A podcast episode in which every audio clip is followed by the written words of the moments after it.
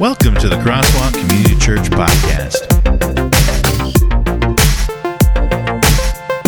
Here's Mari Fitzwin with a special message from the Awaken Monroe Revival Service.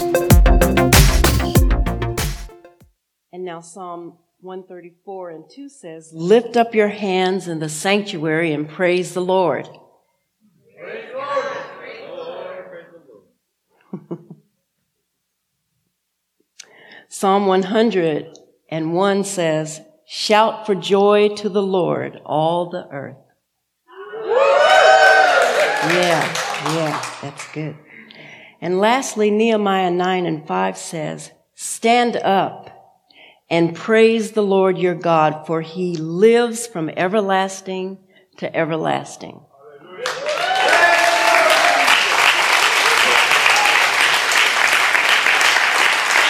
Amen. Amen. All right. Let me tell you. That's good. You can be, yeah, you can be seated. You know, um, there was a very specific reason I, I asked you to, to do that and why we've practiced what God said or have acted out the scriptures. And um, it looks like everyone participated or most of you participated, and, and I'm glad. Um, some of you jumped right into the exercise and had fun obeying, and others were kind of looking around, oh, should we do it? Okay, I guess we will. And I, think most of you were feeling it and, and went ahead and, and did it. You know, what we believe affects the way we think, and the way we think affects what we expect to happen. And um, Tonight, I want to talk to you about God wants to do more than you think. He wants to do more than you think. 1 Kings 13, 14 through 19. This is Elisha speaking. Elijah speaking. He said, Open the windows toward the east. And he opened it. Then Elisha said, Shoot. And he shot. And he said, The Lord's arrow of victory, even the arrow of victory over Aram. For you will defeat the Arameans at Aphek until you have destroyed them. Then he said, Take the arrows. And he took them. This is the king of Israel. And he said to the king of Israel, Strike the ground. And he struck it three times and stopped. So the man of God was angry with him and said, You should have struck the ground five or six times. Then you would have struck Aram until you would have destroyed it. But now you shall strike Aram only three times. Now, Elijah had already explained to the king that the arrows he had represented the victory of the Lord. And yet, when he told him to take a prophetic action, he just sort of haphazardly did it. Can you imagine that God is telling you this means victory? And you just do a, I think, I don't know for certain, but I believe I would have tried to obliterate those arrows and smash them and break them in half because I want God to give me complete and total victory. And, you know, what do we expect from God? We expect big things from God. We expect great things from God. But God also expects us to do our part and to show that we have um, the faith to accept something that, that doesn't really seem to make sense. Maybe in his mind he thought, well, if I just strike it a couple of times, that's fine. But God wanted him to move ahead.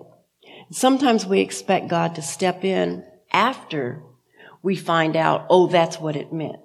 You know, God will give you a word sometime, and maybe you haven't had this experience, but I have, where God has given me a word to do something, I just take my time about doing it. Anybody ever been slow to obey? When you're slow to obey, he's still faithful to, to do, but a lot of times you don't reap the entire uh, blessing of what you would have re- been reaping because you were slow to obey. And um, I heard someone say one time that um, delayed or slow obedience is really just disobedience dressed up. So now I'm trying to be more um, intentional about listening and doing. The prophet Elijah had already given the king's king God's promise of victory over the enemy army.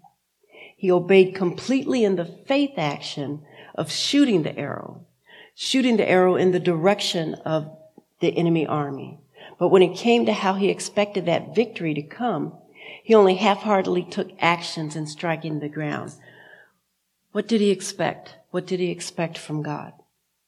He had an open opportunity to completely destroy the army, but he, and in fact, as you read his story, he did just defeat them only three times instead of completely destroying them.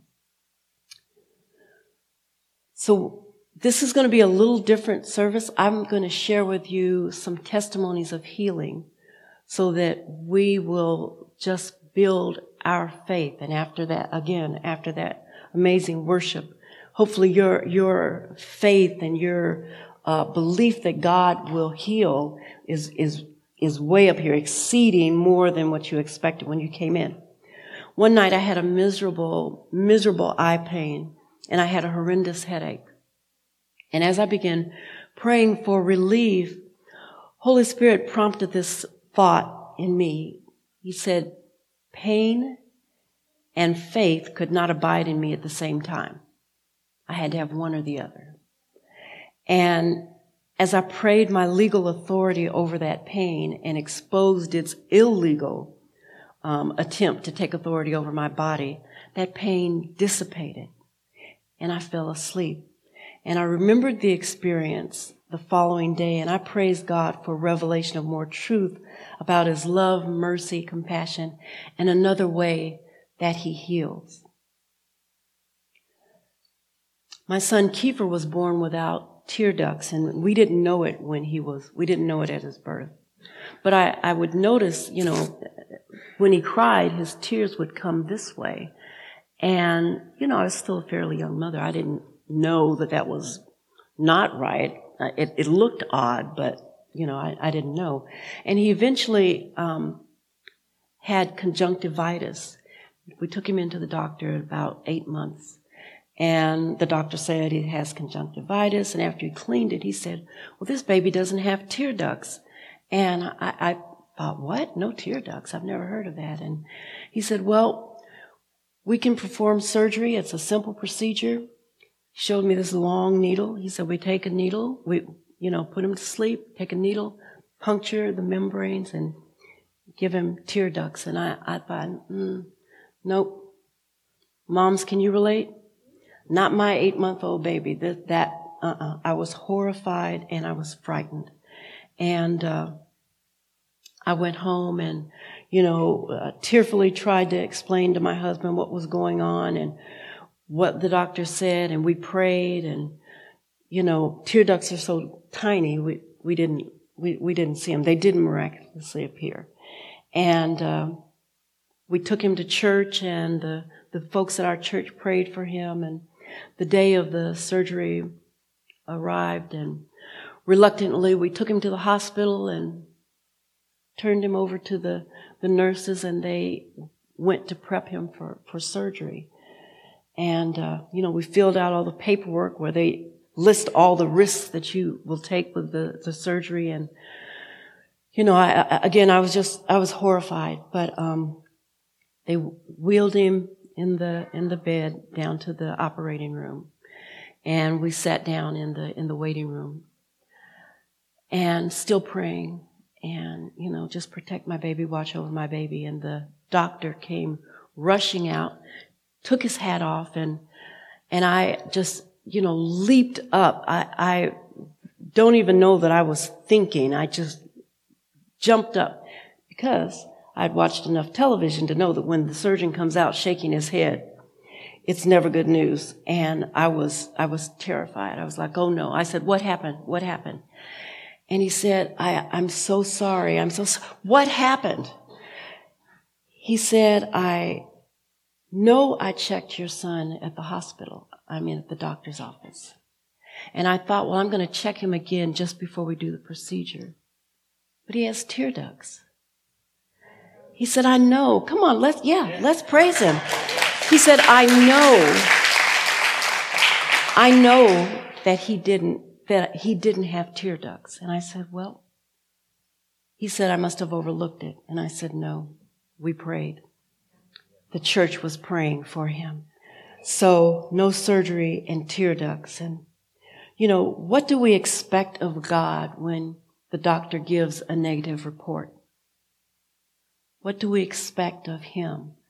We sometimes expect him to heal us miraculously, and sometimes we expect, well, we deserved it. Whatever the situation is, because of maybe some past sin or something that we've done, and, you know, this is God's coming after me or whatever. But that is, is not the case. What we should expect is that as a kind and loving Father, He will hear us and He will heal us. I want to share with you a testimony from one of my dear friends. This, this just happened uh, in January.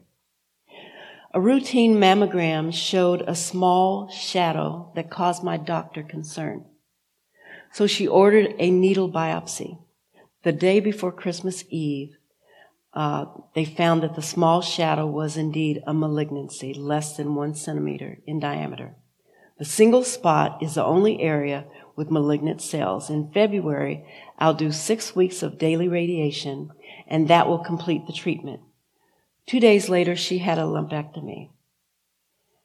Now, fast forward a couple of weeks later. She said, in my face to face meeting with the oncologist yesterday, she explained that there was no residual cancer. And I was happy because I thought that meant they had got it all out.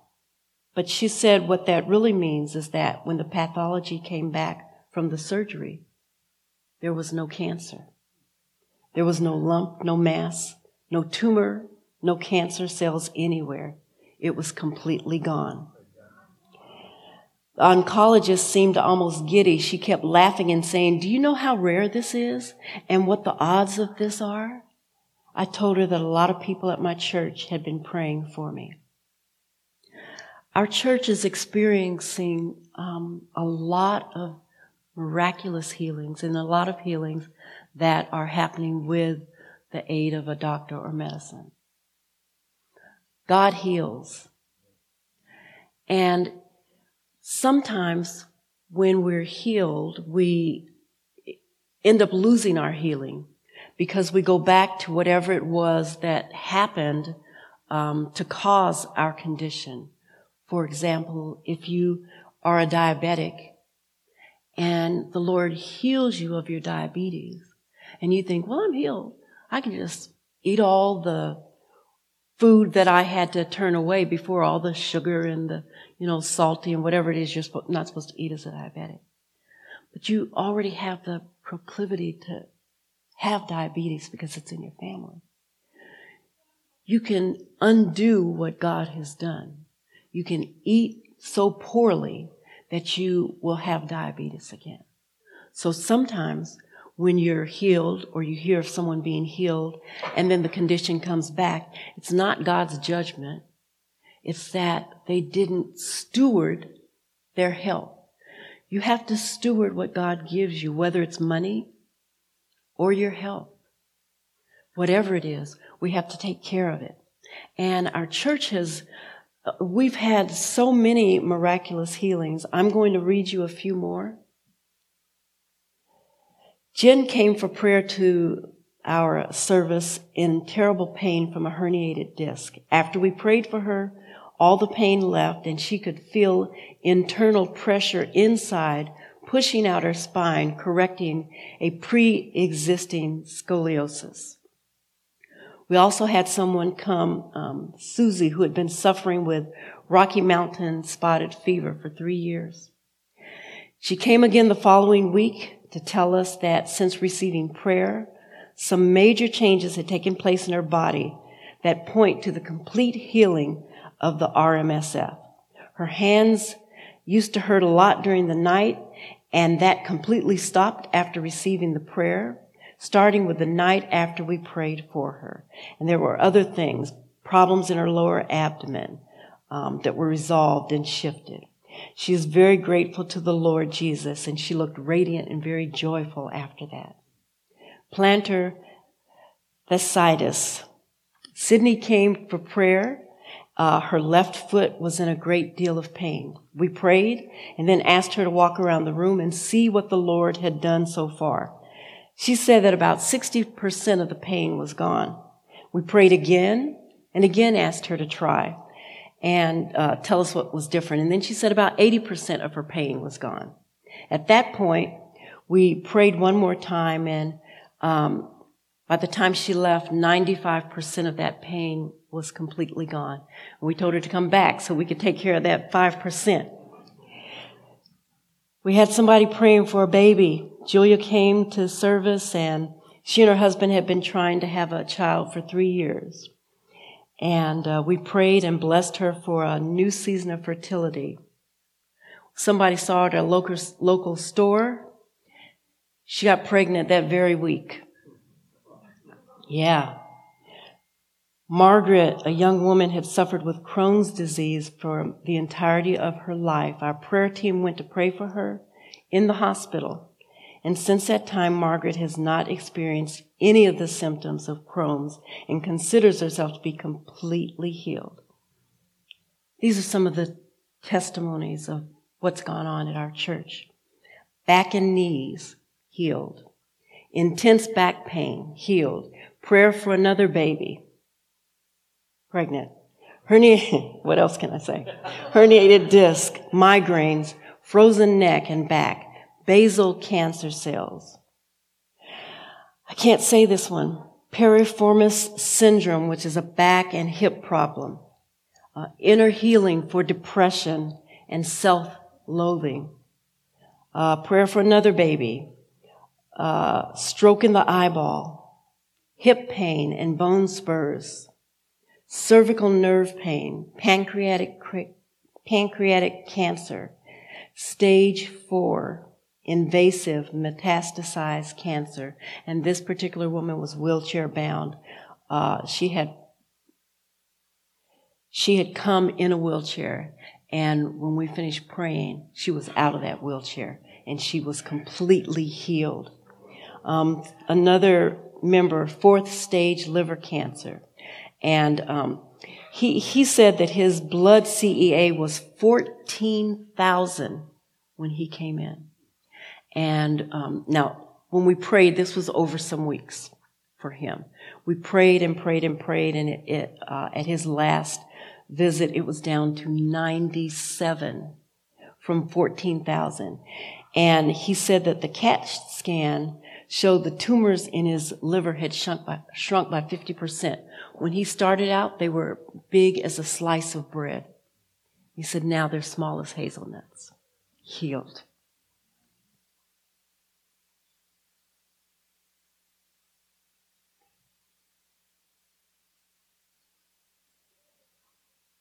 Because God wants to answer our prayers, um, that that's that's one thing, but he he he wants to answer our faith as well as our prayers, and so faith plays a big part in healing.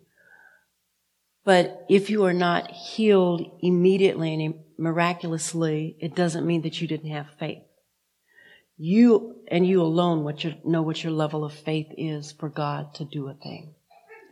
And uh, we're very careful, and I'm certainly very careful to never uh, heap any condemnation on someone because they're not healed. To say, "Well, you didn't have enough faith," and don't let anyone put that on you. It's not uh, a matter of that. It's a matter of when God chooses to heal you in the process. And oftentimes, uh, it's not God trying to teach you a lesson or for you to learn anything, but sometimes there's a process in your faith that involves uh, others around you, maybe within your family, that they need to see the process of God healing you because they don't believe. They don't believe God. They don't believe you. They don't believe anybody. They, you know, don't believe in a, in a lot of things. And so God knows why he does what he does. But he wants to answer our faith. And sometimes our prayers and our faith just don't match. So we know that he wants to save, heal, and deliver. In Ephesians 3 and 20, Paul wrote, Now to him who is able to do far more abundantly than all that we ask or think, according to the power at work within us. God wants to do more than we think. We like to, to believe that we don't have God in a box and that we have this big expanse in our mind for God. But in reality, I think all of us, to a certain extent, we have God kind of boxed in. But tonight, I would ask you to just uh, whisper a simple prayer, just between you and God. And if He's if He's boxed in in any way, if you um, expect Him to do something a certain way, release that. Say, God, I, I I want you to do, and you know what the fill in the blank is for me, but I want you to do it your way. I want you to do it the way that you want to do it, not the way that I expect it or the way anybody else expects it. Um, what I love about the Lord is He doesn't, um, He's not intimidated by anyone. You know, He's not, He's not intimidated by anyone's thoughts of how He should do a thing.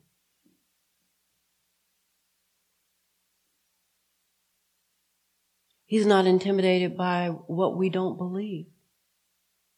He's still God. And He will always be God. And as we said in the beginning, He is from everlasting to everlasting. And I choose to believe that He wants me healed. He wants me happy. He wants me prosperous. And He wants the same thing for all of His children. This podcast has been recorded live at Crosswalk Community Church. Services are held every Sunday at 10 a.m. at 925 South Telegraph Road in Monroe, Michigan.